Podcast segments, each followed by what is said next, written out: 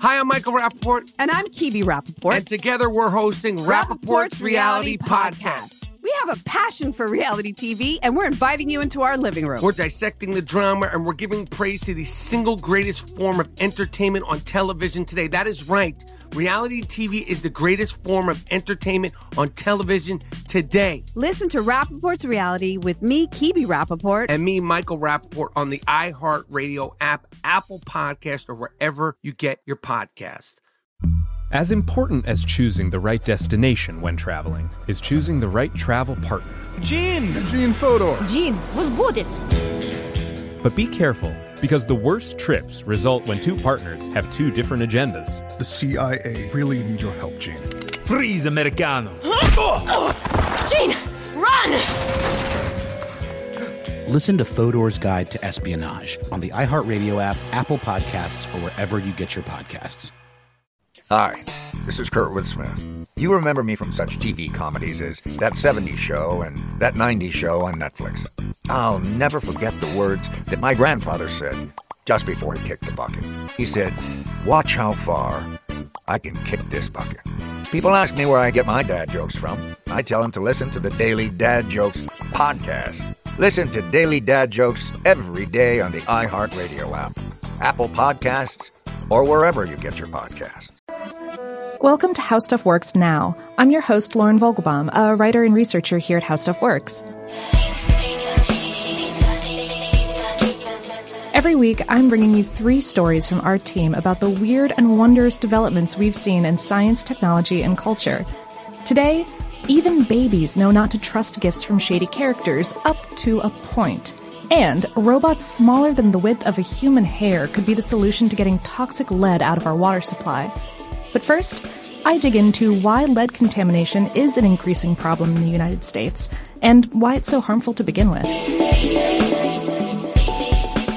When you turn on your faucet, you're the final destination in a water droplet's incredible journey through regional and local water supply systems. That drop typically has gone from source to treatment plant to pump station to water tower to water main to local distribution lines to get to you. Here in the United States, a lot of that infrastructure was built immediately after World War II, and some of it even dates to the late 1800s. A few towns in America still have wooden water mains. According to the EPA, at least 30% of our high-use drinking water pipes are more than 40 years old. This aging infrastructure could be a huge problem for three related reasons. First, the CDC only started establishing acceptable blood lead levels for children in the 1960s, meaning that many of our pipes were built before we knew exactly how harmful lead is. Second, metal pipes, depending on what metal they're made of and the conditions where they're laid, can last over 100 years, or as little as 15. And third, this infrastructure is literally buried, so it's difficult to diagnose issues until something has already gone seriously wrong, like in Flint, Michigan and Sebring, Ohio. All metals break down over time through corrosion and dissolution. That's right, metals dissolve, just very slowly. Water is corrosive by nature because it contains dissolved oxygen, and corrosion is what happens when metals react with oxygen and break apart into particles of metal oxides. This is disastrous for human drinkers because lead is so toxic. Even at seemingly tiny levels of ingestion,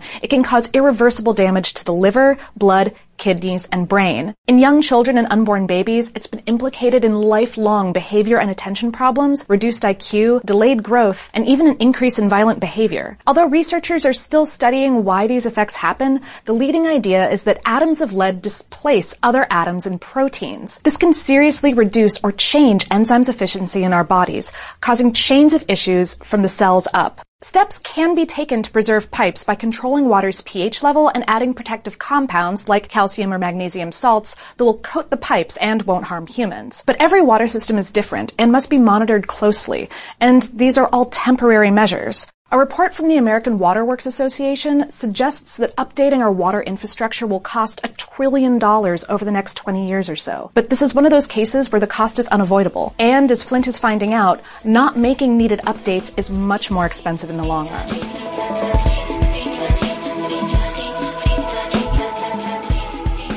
Now, senior writer Jonathan Strickland tells the story of another potential solution to lead contaminating our water supply tiny, elegant microbots that are reusable and can scrub 95% of the heavy metal out of water in just an hour.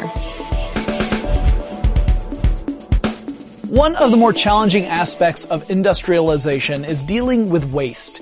That waste can include some pretty dangerous stuff, including heavy metals like lead, mercury, and arsenic. Some scientists in Europe are proposing a new way to remove these toxins from wastewater, tiny robots. These robots are incredibly simple in design. Imagine a tube of material that has three layers. The outer layer is graphene oxide, which adsorbs lead. Yes, adsorbs. That means it holds particles of the metal against the surface of the microbot the way that sand holds onto molecules of water. The microbot's middle layer is nickel, making the tube ferromagnetic. This allows a human to control the movement of the microbots by applying an external magnetic field. The inner layer is platinum. The purpose of this layer is to provide the microbots with propulsion. First, you add hydrogen peroxide to the wastewater. The platinum reacts with the hydrogen peroxide, causing it to break down into water and oxygen. The oxygen forms into bubbles, which escape the microbot tube through the back. It's like a tiny little jet engine.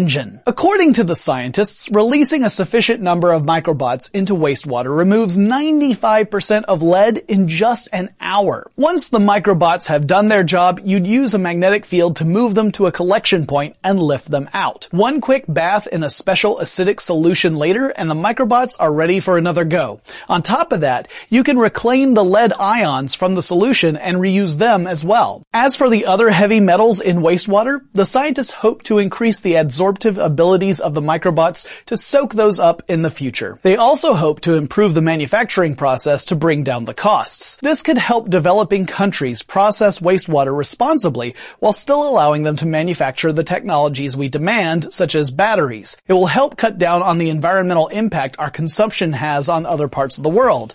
Maybe it could even help us treat lead contamination in water supplies and head off future emergencies.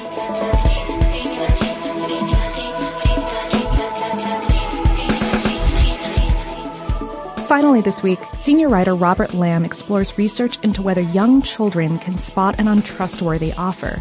The good news is, they totally can.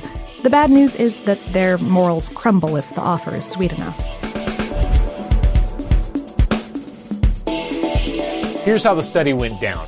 Yale psychologist Karen Wynn and psych grad student Arber Tasimi introduced five and eight year olds to two characters, a nice kid and a mean kid. They both offered stickers, but while the nice kid offered a single sticker, the mean kid offered between two and 16 of the things. Most of the children in the study had no problem rejecting large numbers of stickers from the mean kid, except when the offer hit 16. Because 16 stickers is 16 stickers. Who cares if there's an increased wedgie risk, right? Fair enough. Those are elementary school kids. But what about babies? This is where the study really lands. The researchers conducted a similar experiment with 12 and 13 month olds. Only instead of a nice kid, mean kid, they played nice puppet, mean puppet. We're talking a real jerk here. Slamming box lids on another puppet who just wanted to fetch a cool toy out of a box, as opposed to the nice puppet who tried to help. After this little Punch and Judy show, the nice puppet offered the babies a single cracker, while the mean puppet offered two. 80% of the babies took the single cracker, because clearly this Punch character is not a cool customer. But when Punch offered eight crackers, that's when the resolve crumbled, like the very crackers they sought to gum and litter the backseat of mom's car with. So how are we supposed to feel about all of this?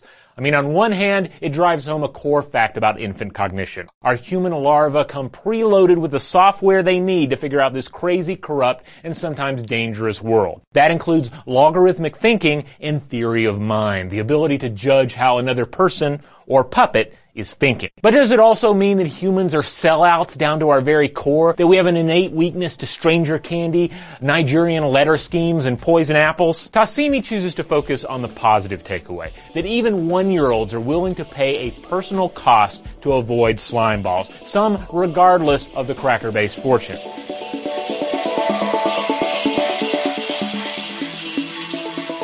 That's all for this week. Thanks so much for tuning in. Subscribe now for more of the latest and strangest science news, and send us your ideas for new stories and any feedback or, you know, puns you might have.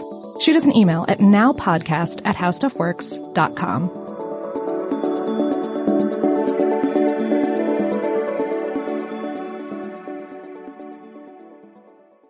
Hi, I'm Michael Rapaport. And I'm Kibi Rapaport. And together we're hosting Rapaport's, Reality Podcast. We have a passion for reality TV, and we're inviting you into our living room. We're dissecting the drama and we're giving praise to the single greatest form of entertainment on television today. That is right. Reality TV is the greatest form of entertainment on television today. Listen to Rapaport's reality with me, Kibi Rapaport. And me, Michael Rapaport, on the iHeartRadio app, Apple Podcast, or wherever you get your podcast. As important as choosing the right destination when traveling is choosing the right travel partner. Gene! Gene Fodor! Gene was good. But be careful, because the worst trips result when two partners have two different agendas. The CIA really need your help, Gene. Freeze, Americano! Gene, run! Listen to Fodor's Guide to Espionage on the iHeartRadio app, Apple Podcasts, or wherever you get your podcasts. Hi, this is Kurtwood Smith. You remember me from such TV comedies as That 70s Show and That 90s Show on Netflix. I'll never forget the words that my grandfather said just before he kicked the bucket. He said, Watch how far I can kick this bucket. People ask me where I get my dad jokes from. I tell them to listen to the Daily Dad Jokes podcast. Listen to Daily Dad Jokes every day on the iHeartRadio app, Apple Podcasts, or wherever you get your podcasts.